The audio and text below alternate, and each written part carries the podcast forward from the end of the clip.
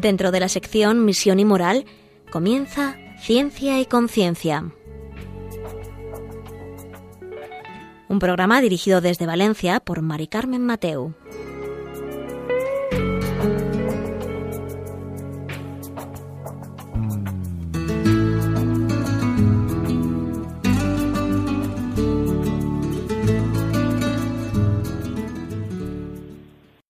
Buenas tardes, queridos oyentes, y un miércoles más aquí estamos en Ciencia y Conciencia, un programa que hacemos desde el Observatorio de Bioética en la Universidad Católica de Valencia. Y aquí nos encontramos en pleno verano, ya casi a las puertas de muchas vacaciones de mucha gente, aunque muchos os pillaremos de, vacaciones ya y esperamos que disfrutéis del programa, eh, estando donde estéis, playa, montaña, en la ciudad, de viaje o en el trabajo. Y, o en casa, ¿no? Aquí os hacemos compañía y hoy vamos a tratar un tema es actual, pero además es muy importante que nos va en la salud a muchos de nosotros. Eh, y vamos a hablar del consumo de psicofármacos en la población general, que está muy extendido, ya os avanzo. Y enseguida os paso a presentar a la invitada de hoy.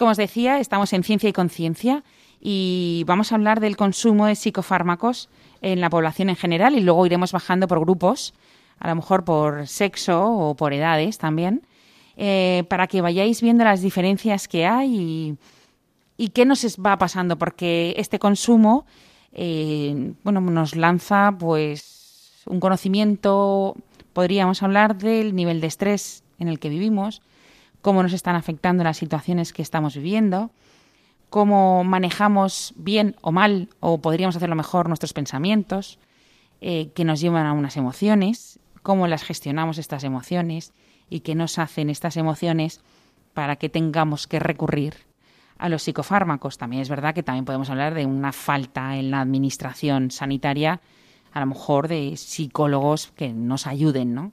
a llevar esto. Pero bueno, más de mirar hacia afuera, vamos a también en la primera parte del programa, o en las dos primeras partes, hablarnos hacia adentro, de qué hacemos nosotros.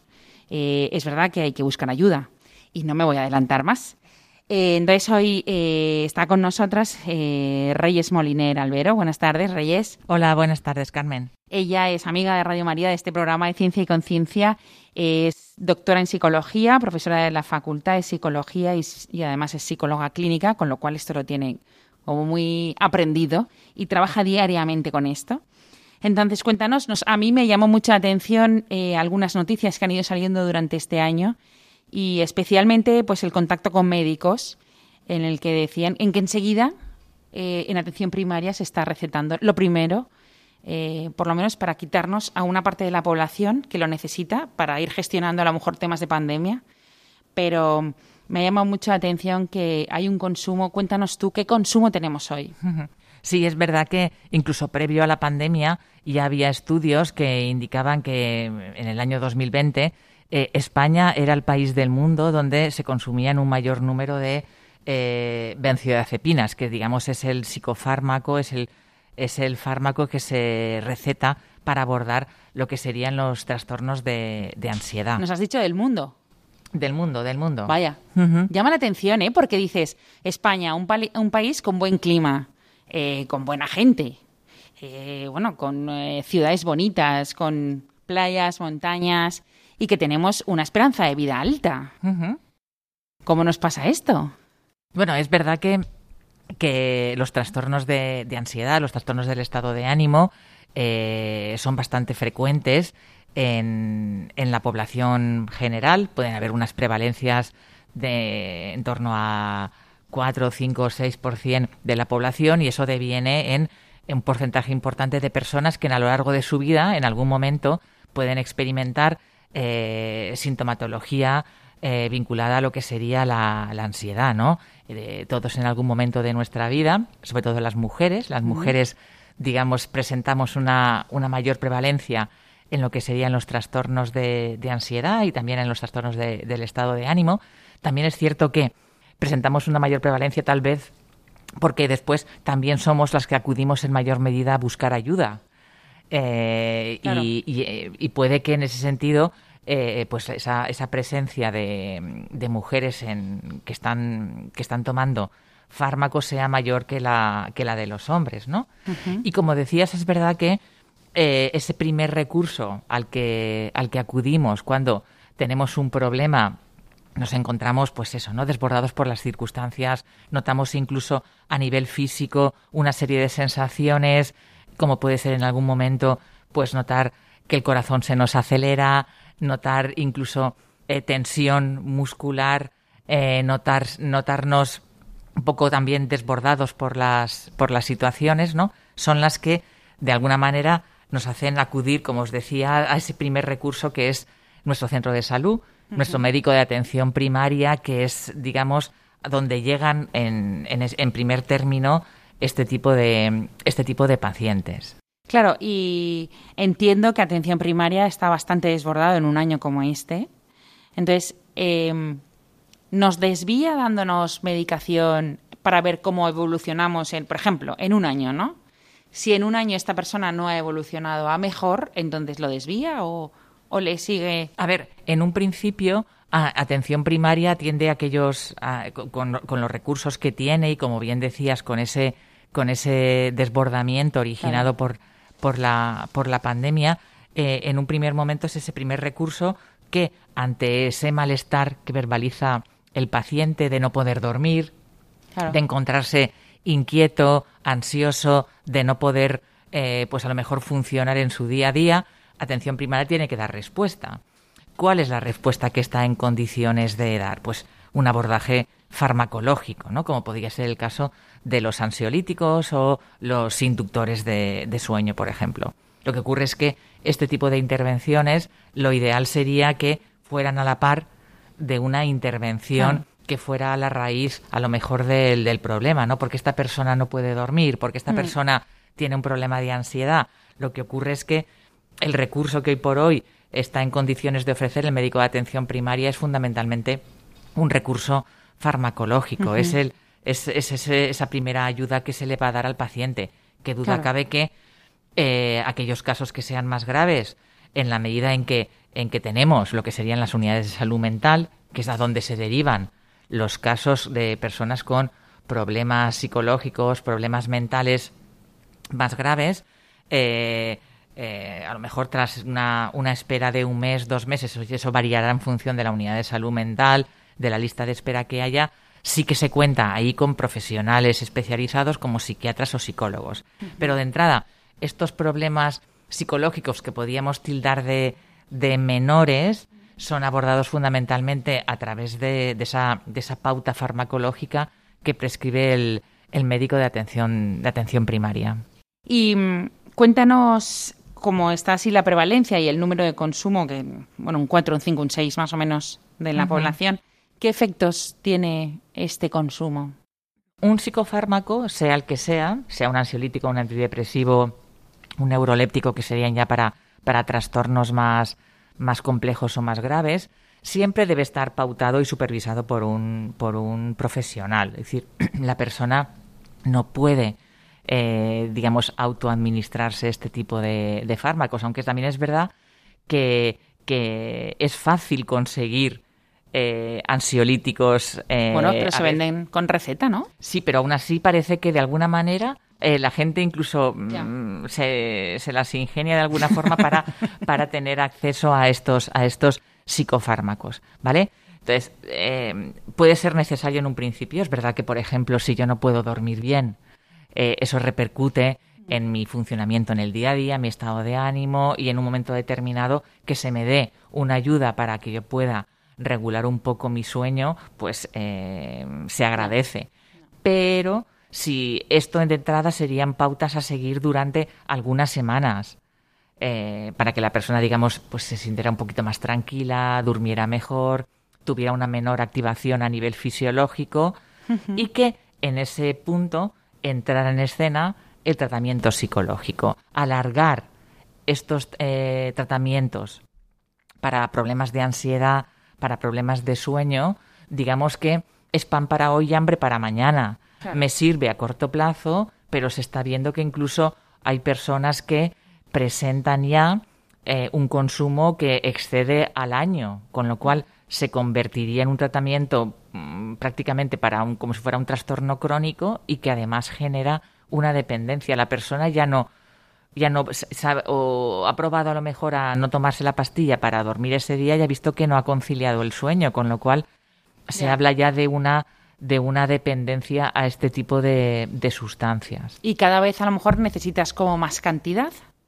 Puede que, que, que, que ya no me sirva lo que, lo que estoy tomando y entonces incluso la propia persona haga algo que no debemos hacer, que es jugar con la medicación, con la que en un principio la dosis pautada por ese profesional, que insisto, eh, debería ser para una primera fase, pues en la medida en que se alarga en el tiempo y tampoco se está solucionando un poco el problema de base que está generando esa ansiedad o esos problemas para dormir, etcétera, pues eh, estamos perpetuando, ¿no? A lo mejor también ese rol de, de enfermo, ¿no? De persona enferma que recurre a la pastilla para hmm. solucionar un problema que, por otra parte, las investigaciones están demostrando que no es el tratamiento de elección para estos, para, para estos problemas. Es decir, los tratamientos de elección para problemas de, de ansiedad fundamentalmente son los trastornos, eh, son los tratamientos psicológicos, que son los que de alguna manera le, le, le estarían dando a la,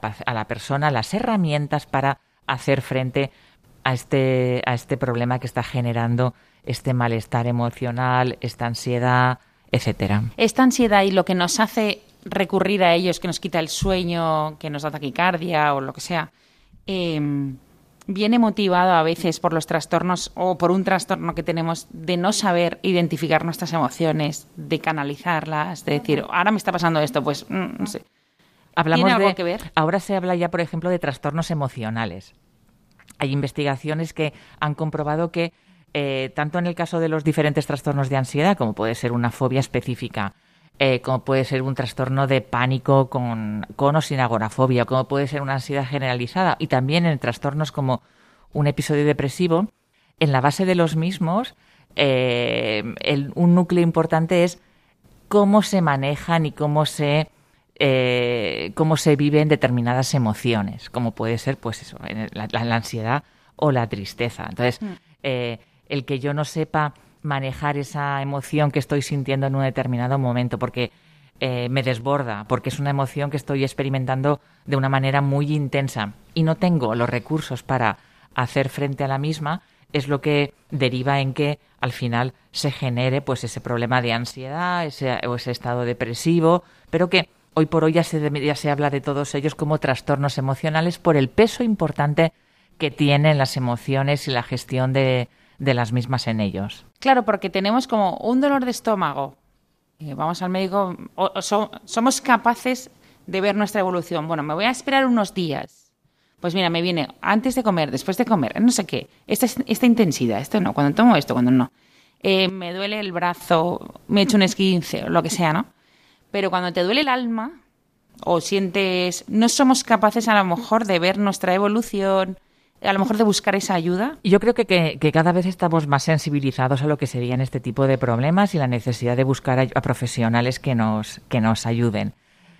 Pero también es verdad que, que, que tenemos poca paciencia. y yo creo que a veces incluso el, el acudir a, a, ese, a nuestro centro de salud es para que me den una pastilla porque a veces eso de alguna manera me alivia el malestar que estoy sintiendo. Hmm. ¿no? Y, es cierto que vivimos en un mundo donde donde las prisas priman, donde lo que, donde esa inmediatez de la que alguna vez hemos hablado ya en el programa está muy presente y recurrimos al médico, en este caso, para que nos alivie ese dolor emocional o ese malestar emocional, como haríamos en otro momento para que nos aliviara un dolor hmm. orgánico. Y a veces incluso los dolores emocionales van acompañados de dolores orgánicos también, que decir, todos los temas de, los, de las somatizaciones y demás. Pero, de alguna forma, eh, sabemos que nos pasa algo, pero a veces buscamos, o es que es, es la ayuda que tenemos más a mano, ¿no? El ir a nuestro médico para que nos dé esa pauta. Y es verdad que si yo no puedo dormir, voy a mi médico y me da un inductor del sueño, pues probablemente me lo tome y esa noche duerma mejor, con lo cual, fetén, hmm. estoy bien, ya estoy bien. Ya estoy bien. pero eso, insisto, a corto plazo puede ser el tratamiento adecuado, pero no podemos eh, mantener ese tratamiento eh, sin dar el tratamiento que realmente puede proporcionar la ayuda que sería las diferentes herramientas basadas en la gestión de las emociones, la gestión de los pensamientos que comentabas antes. Eso es lo que realmente va a ayudar a la persona a, a, saber manejar su día a día y a no necesitar este tipo de fármacos. Pues, pues sí, está siendo muy interesante. Eh, me embobo porque vas aprendiendo muchas cosas y vamos a escuchar un poco de música para reflexionar lo que nos estás diciendo y descubrir la siguiente parte del programa.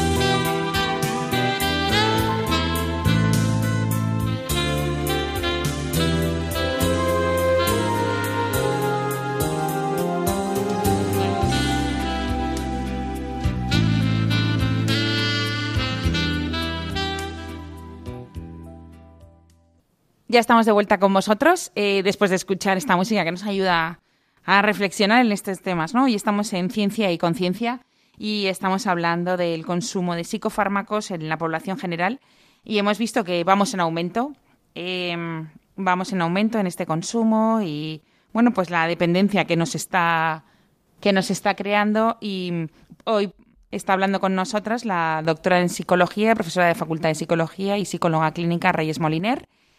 Y nos está, hemos hablado también de los trastornos emocionales, em, pero mm, también cuando hemos hecho la, la pausa, yo me quedo con las ganas de preguntarte si hay veces que recurrimos a los psicofármacos, incluso sin contar con el médico, porque los encontramos o un familiar nos lo... Prueba esto porque te va a ir fenomenal, vas a dormir genial. Y entonces, claro, lo vamos alargando en el tiempo. Esto también nos... Es también porque tenemos como... Es un poco cultural, ¿no? O sea, el ir al psicólogo nos cuesta. No lo tenemos fácil. Y luego es como que mm, no es para nosotros. No lo sé si es que hay que cambiar culturalmente muchas cosas. Varias cosas. Es verdad que eh, el componente cultural eh, está ahí. Afortunadamente, cada vez pesa menos. Eh, eso yo, yo recuerdo cuando dije que quería estudiar psicología, pues alguien me dijo, ah, lo de los locos. y yo le dije, pues, bueno, pues en parte sí, en parte no. Como yo. Porque realmente todos, como decía antes, podemos necesitar a lo mm. largo de nuestra vida, eh, en un momento determinado, pues la ayuda de un profesional, en este caso de la, de la psicología, ¿vale? Y eso no significa que esté loco ni mucho menos. Claro. Yo creo que cada vez la gente nos conoce más, conoce más cuál es nuestro, nuestra labor, ¿no? la presencia de los psicólogos en los colegios, en las asociaciones, en que salgamos en los medios de comunicación. Mm. Yo creo que nos, nos, nos hace cada vez una figura más cercana y que tenemos, digamos, una pues eso, una, un papel importante en nuestra labor en diferentes ámbitos, en el ámbito de la psicología clínica, de la educación, en el ámbito de recursos humanos, quiero decir que la figura del psicólogo yo creo que cada vez afortunadamente está más implantada. Mm. Sí que eh, para algunas personas, yo creo que está ese tabú de yo no voy al psicólogo porque el psicólogo es para los demás, ¿no? Y esto que, y porque también a lo mejor cuando uno se encuentra o se encuentra mal, eh, pues se siente desbordado, siente que las cosas le sobrepasan, tiene, un, tiene sintomatología que podría ser congruente con un trastorno de ansiedad, un trastorno del estado de ánimo, a veces, de alguna manera, siente que esto que le pasa a él, a los demás no les pasa. sentirse un poquito como una especie de bicho raro, ¿no? De pensar mm. que que a los demás les va todo bien y que todo el mundo funciona y él no lo puede hacer. Con lo cual a veces tenemos esa sensación de, de baja autoestima, ¿no? De baja y nos puede dar esa, esa misma esa, esa, esta misma sensación de esto que me pasa a mí a los demás no les pasa. A veces incluso se traduce en que no busco ayuda. De alguna manera no busco ayuda por aquello de de, de que no me confirmen a lo mejor que tengo un problema y eso se convierte en algo gordo. Exacto. Cuando yo creo que lo inteligente es, precisamente buscar ayuda. No nos planteamos, por ejemplo, cuando tenemos un problema legal, acudimos a un abogado y lo tenemos clarísimo, ¿no? Decimos, no, no voy a llevar abogado porque tengo un problema con la herencia de mi padre y quiero que me lo vea un profesional porque así estamos en buenas manos y tal. O cuando, no sé, se nos rompe eh, algún cachivache de casa, pues a lo mejor si no somos un manitas excepcional, hmm. asumimos que hay que llevarlo al servicio técnico. Y tenemos claro que no sabemos cómo arreglar una Thermomix. Pues de alguna manera, si tenemos un. Si, si estamos mal a nivel emocional, afortunadamente hay profesionales que eh, están para ayudarnos. Y, fíjate, no solamente nos van a ayudar en este momento, yo creo que en la medida en que nos dan una serie de herramientas para aprender a manejar lo que está causando ese, ese problema, nos están vacunando para que en un futuro, en otras circunstancias que también nos pueden generar eh, pues este tipo de, emociones o de malestar, ya sepamos cómo abordarlas, con lo cual nos estarían, pues eso, ¿no? Como ahora con la COVID, ¿no? Que nos están poniendo la vacuna, nos están dando herramientas para manejar el problema que tengo ahora, pero también para que yo tenga ya ese, ese repertorio de recursos y que en un futuro, si acontece alguna situación que también me genera un malestar, que yo ya sepa o ya tenga de alguna manera sepa cómo hacer frente a las mismas. Hombre, la gente joven yo creo que esa visión ya no la tiene tanto. O sea, ya no. Yo sí que conozco a personas jóvenes de menos de 30 años. El otro día una mismo me sacando el tema, ¿eh? eh me comentó, no, es que yo antes cuando eh, entre la adolescencia más o menos hasta los 18 años o 19 tenía muchísima ansiedad y el psicólogo con unas visitas me ha ayudado a gestionarme. Y ahora, y la ves, es una mujer súper tranquila, o sea, da gusto trabajar con ella, eh, porque lo gestiona todo muy bien, porque hay, personas que cuando eh, viene un poco de estrés enseguida levantan el volumen de voz o, se hacen ásperas. Pero esa mujer es genial cuando hay estrés, porque ella se lo gestiona muy bien. Entonces, claro, mm, eh, yo pensé, claro, ella es más joven y no ha tenido ese, a lo mejor, ese miedo al psicólogo y ha, aprendido muy bien. O ha visto como normal que en ese momento tenía que recurrir a, un profesional de la psicología clínica que iba a ayudarle a manejar lo que, lo que le estaba pasando.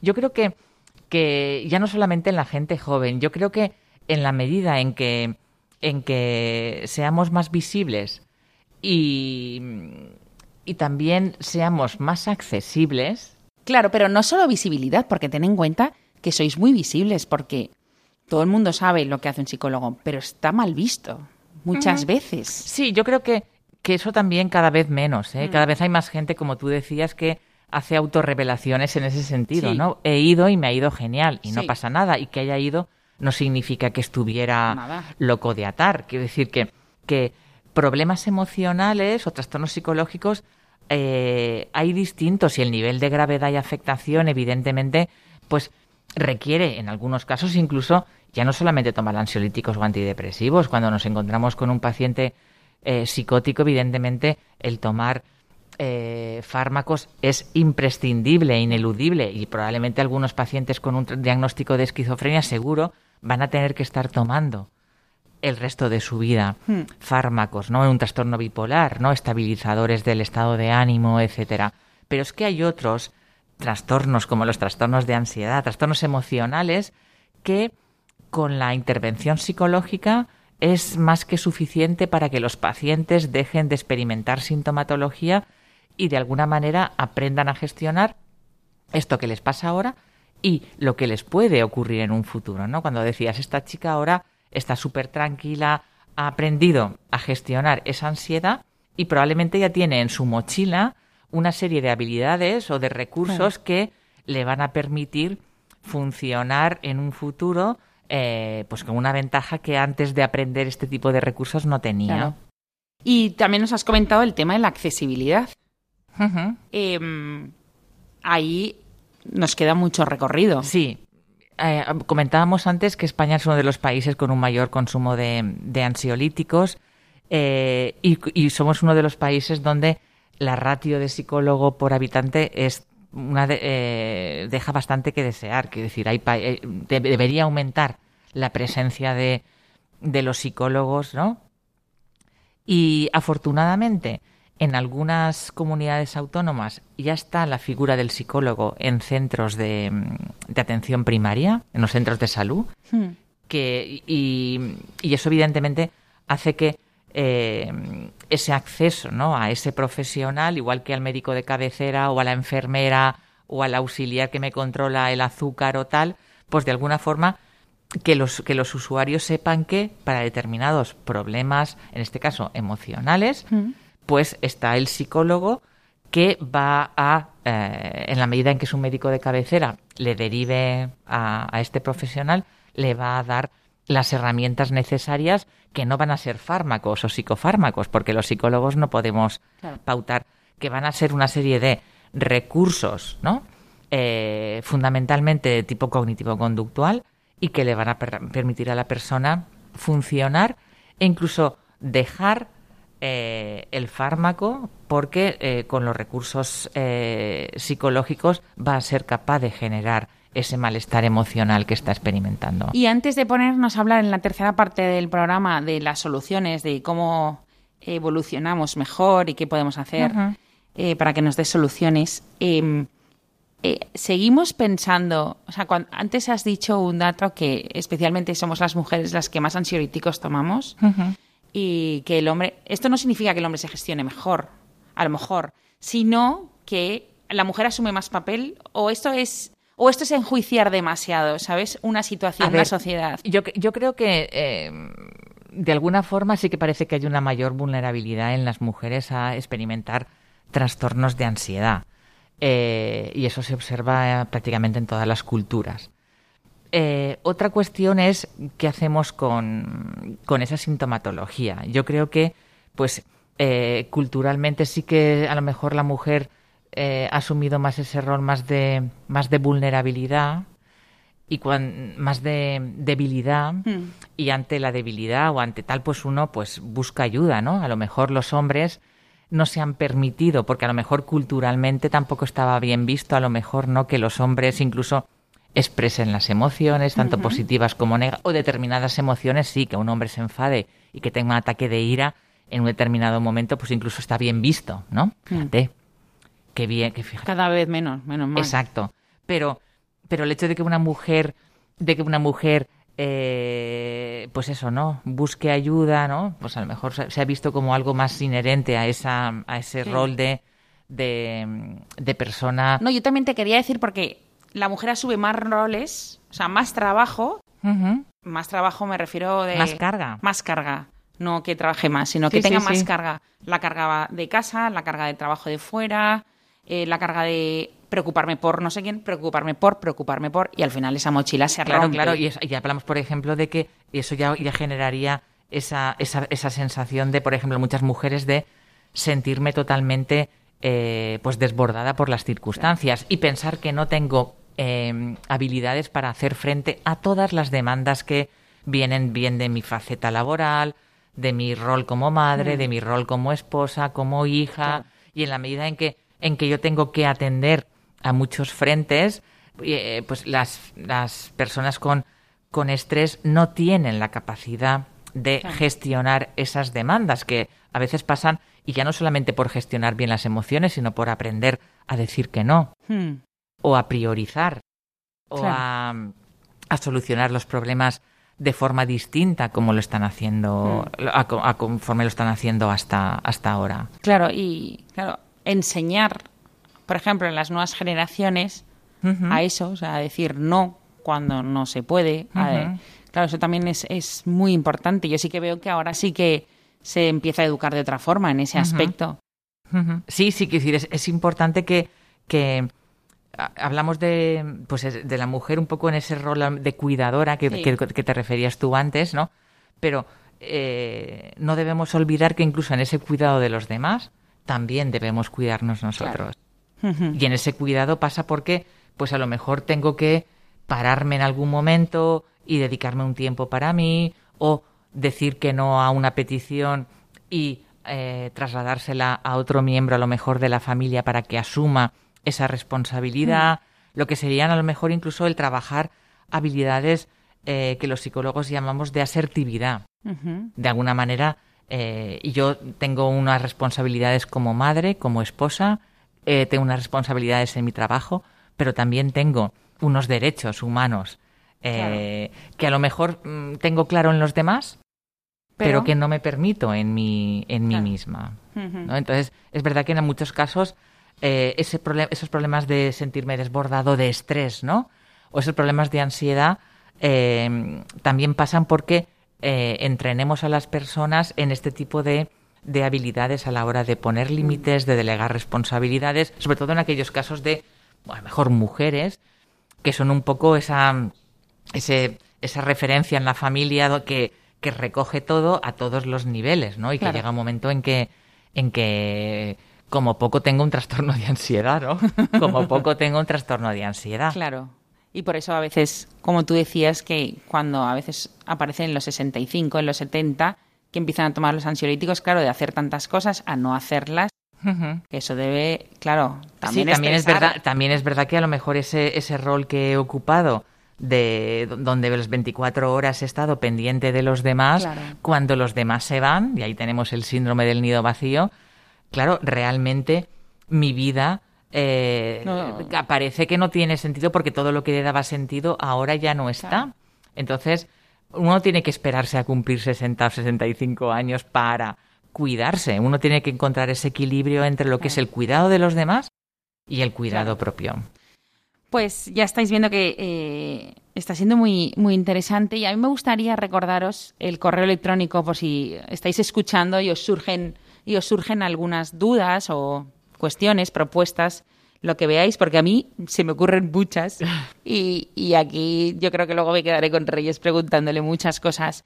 Eh, nuestro correo electrónico es ciencia y conciencia arroba radiomaria.es, todo en minúscula y seguido ciencia y conciencia arroba radiomaria.es. Y aprovechamos ahora esta pequeña pausa que he hecho para escuchar un poco de música y enseguida vamos a la tercera parte para encontrar todas las soluciones.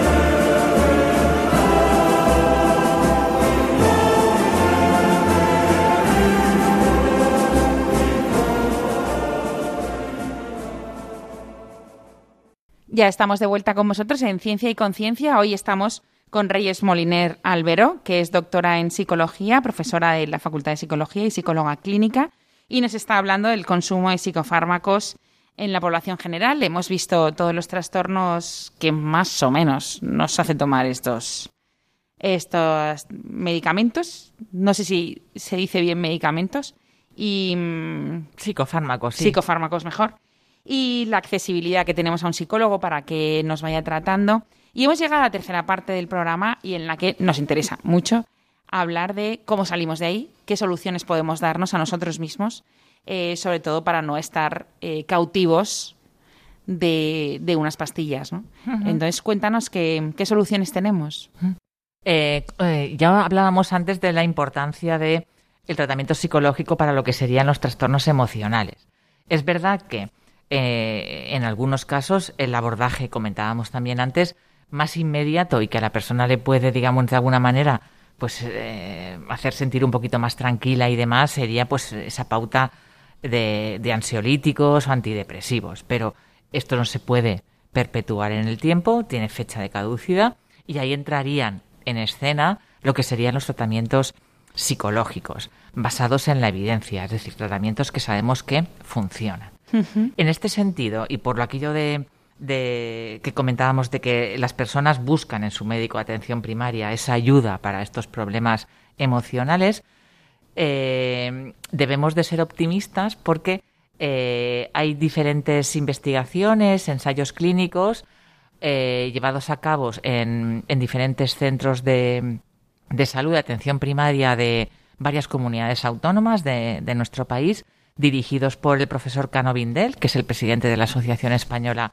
para el Estudio de la Ansiedad y el Estrés, que ya están publicando algunos, algunos resultados que eh, proporcionan datos muy positivos acerca de la eficacia de estas intervenciones dirigidas a trastornos emocionales en atención primaria. Hablamos de, de un tratamiento que se realiza en forma grupal, con lo cual también estaríamos optimizando ese tiempo de terapia. Estaríamos viendo en una hora y media que dura la sesión, pues a 8 o 10 pacientes que pueden tener diferentes trastornos emocionales, como puede ser un trastorno de ansiedad generalizada, una, una depresión menor, un trastorno de pánico. Podríamos ver a pacientes con diferentes diagnósticos que en un programa de siete sesiones, que se prolongarían a lo largo de cuatro meses, obtendrían resultados muy buenos en cuanto a, disminución de esa sintomatología, de ese malestar, de ese sufrimiento en definitiva que tienen estos pacientes. Y, son estudios, insisto, controlados que aplican unos instrumentos de, evaluación antes de iniciar el programa, durante el programa y al finalizar el mismo, que están manifestando que la sintomatología clínica eh, remite y es más, persiste a lo largo del tiempo. Es decir, una vez finalizadas las intervenciones psicológicas, en los seguimientos que se hacen de los pacientes a los 3, a los 6, a los 12 meses, se están viendo que los beneficios terapéuticos se mantienen a lo largo del tiempo, que es algo también que nos indica lo potentes que son estas intervenciones frente, en este caso, a lo que serían tratamientos farmacológicos. Claro, ahora has hablado de esto y, dices, claro, has dicho cuatro meses, siete sesiones en cuatro meses, pero la pastilla me la tomo, estoy en mi casa, no voy a ningún sitio, duermo genial, no me espero cuatro meses. Yo sí que entiendo que haya personas que estén pensando en eso. No, pero fíjate, cuando se le pregunta a las personas el nivel de satisfacción que experimentan en ese tratamiento, eh, están muy satisfechos y muy contentos con el, con el tratamiento recibido. No solamente es que es verdad que hay que esperar un poco, pero los beneficios son tantos. Hmm. Eh, está claro que eh, una primera, una, de las primeras, la primera sesión es la sesión donde eh, el paciente acude derivado por su médico de atención primaria y donde el objetivo de, de esta primera sesión es hablarles a los pacientes de lo que son los trastornos emocionales, en qué consisten, y, fíjate, yo creo que el hecho de que sea en formato grupal también tiene un elemento motivador para el paciente. Porque esto que yo pensaba que me ocurría a mí mismo, solamente a mí, veo que le pasa a más gente de diferentes edades, de, una edad parecida a la misma, a la mía. Entonces, yo creo que ese formato ayuda en cuanto a que optimiza el recurso por aquello de que se ven pacientes en una más pacientes en una hora y media, pero luego está cuán potente es el grupo también a la hora incluso de reforzar los avances, que un paciente me diga que a, que a él le pasaba esto pero que ahora ya no le pasa, también es motivador para los propios, para los pacientes. Pero insisto, en la investigación está demostrando que el nivel de satisfacción de los pacientes es muy alta respecto al tratamiento recibido. El paciente habla de lo que le ocurre, se le explica por qué le pasa lo que le pasa se le dan herramientas para hacer frente a eso, se le dan tareas, tareas que va a tener que realizar entre las sesiones y pone en práctica, eso le permite poner en práctica este recurso y ver que funciona. Y son tratamientos, insisto, cognitivo-conductuales, técnicas cognitivo-conductuales que han demostrado ya previamente que son eficaces para estos problemas. Claro, eh, esta sería una de las soluciones, pero tiene que ir acompañada de que tengamos acceso, ¿no? Por medio de la seguridad social. Sí, sí, sí. Estos, estos, este esta investigación se está llevando a cabo en lo que sería eh, centro de atención primaria, hmm. dentro de lo que serían, pues eso, ¿no? Las, los servicios de, de, salud de las diferentes comunidades autónomas. Yo creo que, que ha sido, es un primer paso importante y, y, y todo indica a que eh, en los diferentes planes de salud mental de las diferentes comunidades autónomas hay que luchar por mm. buscar que el psicólogo esté en atención primaria. Claro. Y a, a, lo mejor, esto me acaba de salir, o sea, a lo mejor puede ser que lo hayamos visto más claro en época de pandemia. Bueno, la pandemia a lo mejor solamente ha realzado una realidad, o sea, solamente ha exacerbado una realidad que estaba ahí. Entonces, previo a la pandemia, eh, desde los diferentes eh, pues, eh, instituciones que están vinculadas a la psicología, esta necesidad de la figura del psicólogo en atención primaria ya se veía y ya se hablaba, es verdad. incluso ahora con la pandemia, a lo mejor todavía se ha puesto más de manifiesto la necesidad o el papel que los psicólogos tenemos en, eh, a este nivel, ¿no? A la hora de de, de, que se cuente con nosotros para hacer frente a este tipo de problemática. Yo creo que la pandemia ha puesto de manifiesto algo que ya estaba presente y que evidentemente lo ha agudizado porque la propia situación eh, pues ha ha provocado pues un mayor nivel de, de ansiedad, la presencia de trastornos emocionales, en, por las características de la propia situación, pero insisto, previamente a ello, el, el, la prevalencia de trastornos emocionales y ese porcentaje tan importante de personas que están tomando ansiolíticos, antidepresivos, prescritos por su médico de atención primaria, hmm. ya estaba. Ya, ya.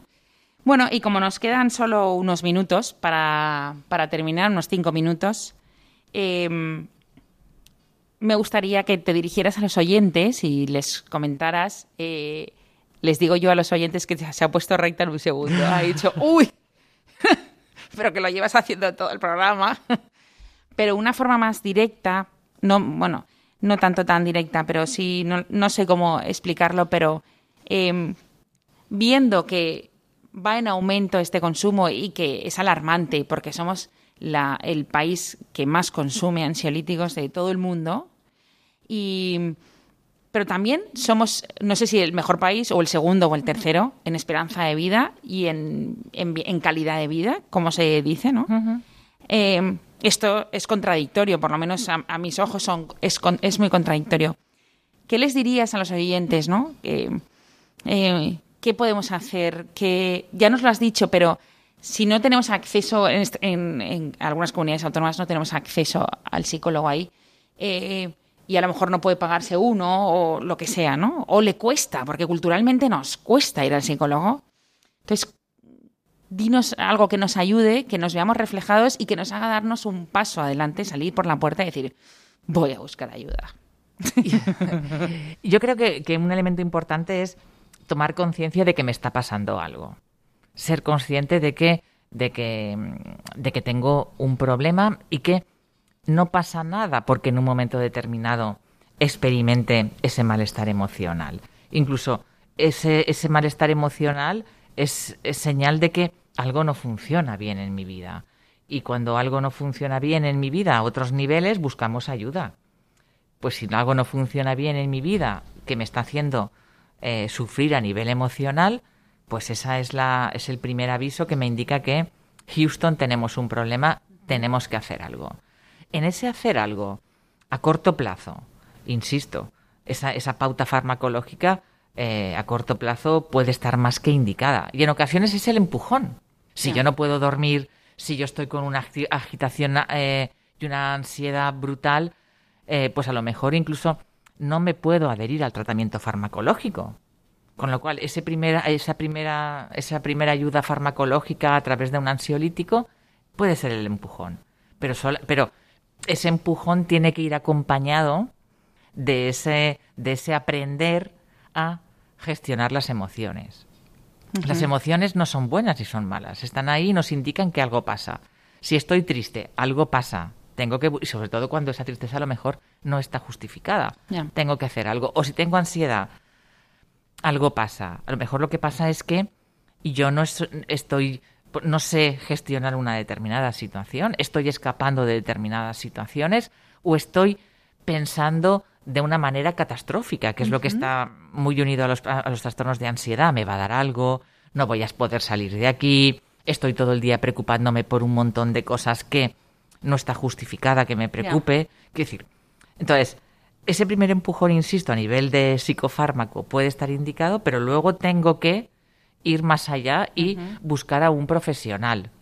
Yo creo que eh, ojalá existieran, pero, pero también es verdad que en la medida en que los colectivos, la gente, lo exija, eso también va a constituir una forma de presión a las administraciones para, para esto. Entonces, hasta esas prevalencias, yo creo que ahora también en el Congreso se estaba hablando de salud mental, había, había, algo a raíz de la pandemia, ¿no? Pues a lo mejor suena un poco fuerte, pero bienvenida a la pandemia si esto va a poner de manifiesto esa realidad y va a exigir que los políticos tengan que ponerse manos a la obra y eh, en este caso que la figura del psicólogo esté presente en todos los centros de salud. Pero hay asociaciones en España que están muy sensibilizadas frente a lo que sería la ayuda psicológica, diferentes universidades, también la nuestra, la Universidad Católica, en las clínicas universitarias, en el máster de Psicología General Sanitaria, tiene diferentes unidades donde se abordan, donde se da pautas, ayudas a personas con trastornos emocionales y, y el coste puede ser un coste más asequible para los para los usuarios, pero pero un elemento importante es que la gente lo pida, que lo que lo que lo exijan, de esa manera crear esa necesidad que insisto, ya estaba presente. Pero una parte importante, como decía, es darme cuenta de que tengo un problema, que no pasa nada, que no soy ni mejor ni peor que, que otro, ni más débil. ¿Vale? Porque a veces pensamos que esto me pasa a mí, es que soy, fíjate, los demás pueden, yo no puedo. No soy más débil, simplemente que ahora me toca esto y que soy inteligente si busco ayuda. Para mí eso es fundamental, sobre todo porque aprenderé a manejar lo que me, lo que me pasa ahora, pero también estaré aprendiendo a tener recursos para posible, para, futuras situaciones en las que yo me pueda ver eh, envuelto y que me, que me puedan generar ese malestar que siempre será menor del anterior porque tendré los recursos para hacer frente al mismo. Pues muchas gracias por estar con nosotros, Reyes, por darnos estas claves, tanto las negativas como luego las positivas, ¿no? El, decirnos vamos adelante y, de aquí salimos, ¿no? Y vamos a, buscar ayuda cuando lo necesitemos. Y muchas gracias. Nada, un placer. Eh, y gracias a todos vosotros por estar con nosotros en esta hora y les recuerdo que pueden ponerse en contacto con nosotros en ciencia y conciencia arroba radiomaria.es, todo junto en minúscula, ciencia y conciencia arroba radiomaria.es. Y les damos las gracias a Fernando y a Ángelo que hacen realidad el programa, que sin ellos es imposible. Y a todos vosotros eh, nos vemos en 15 días.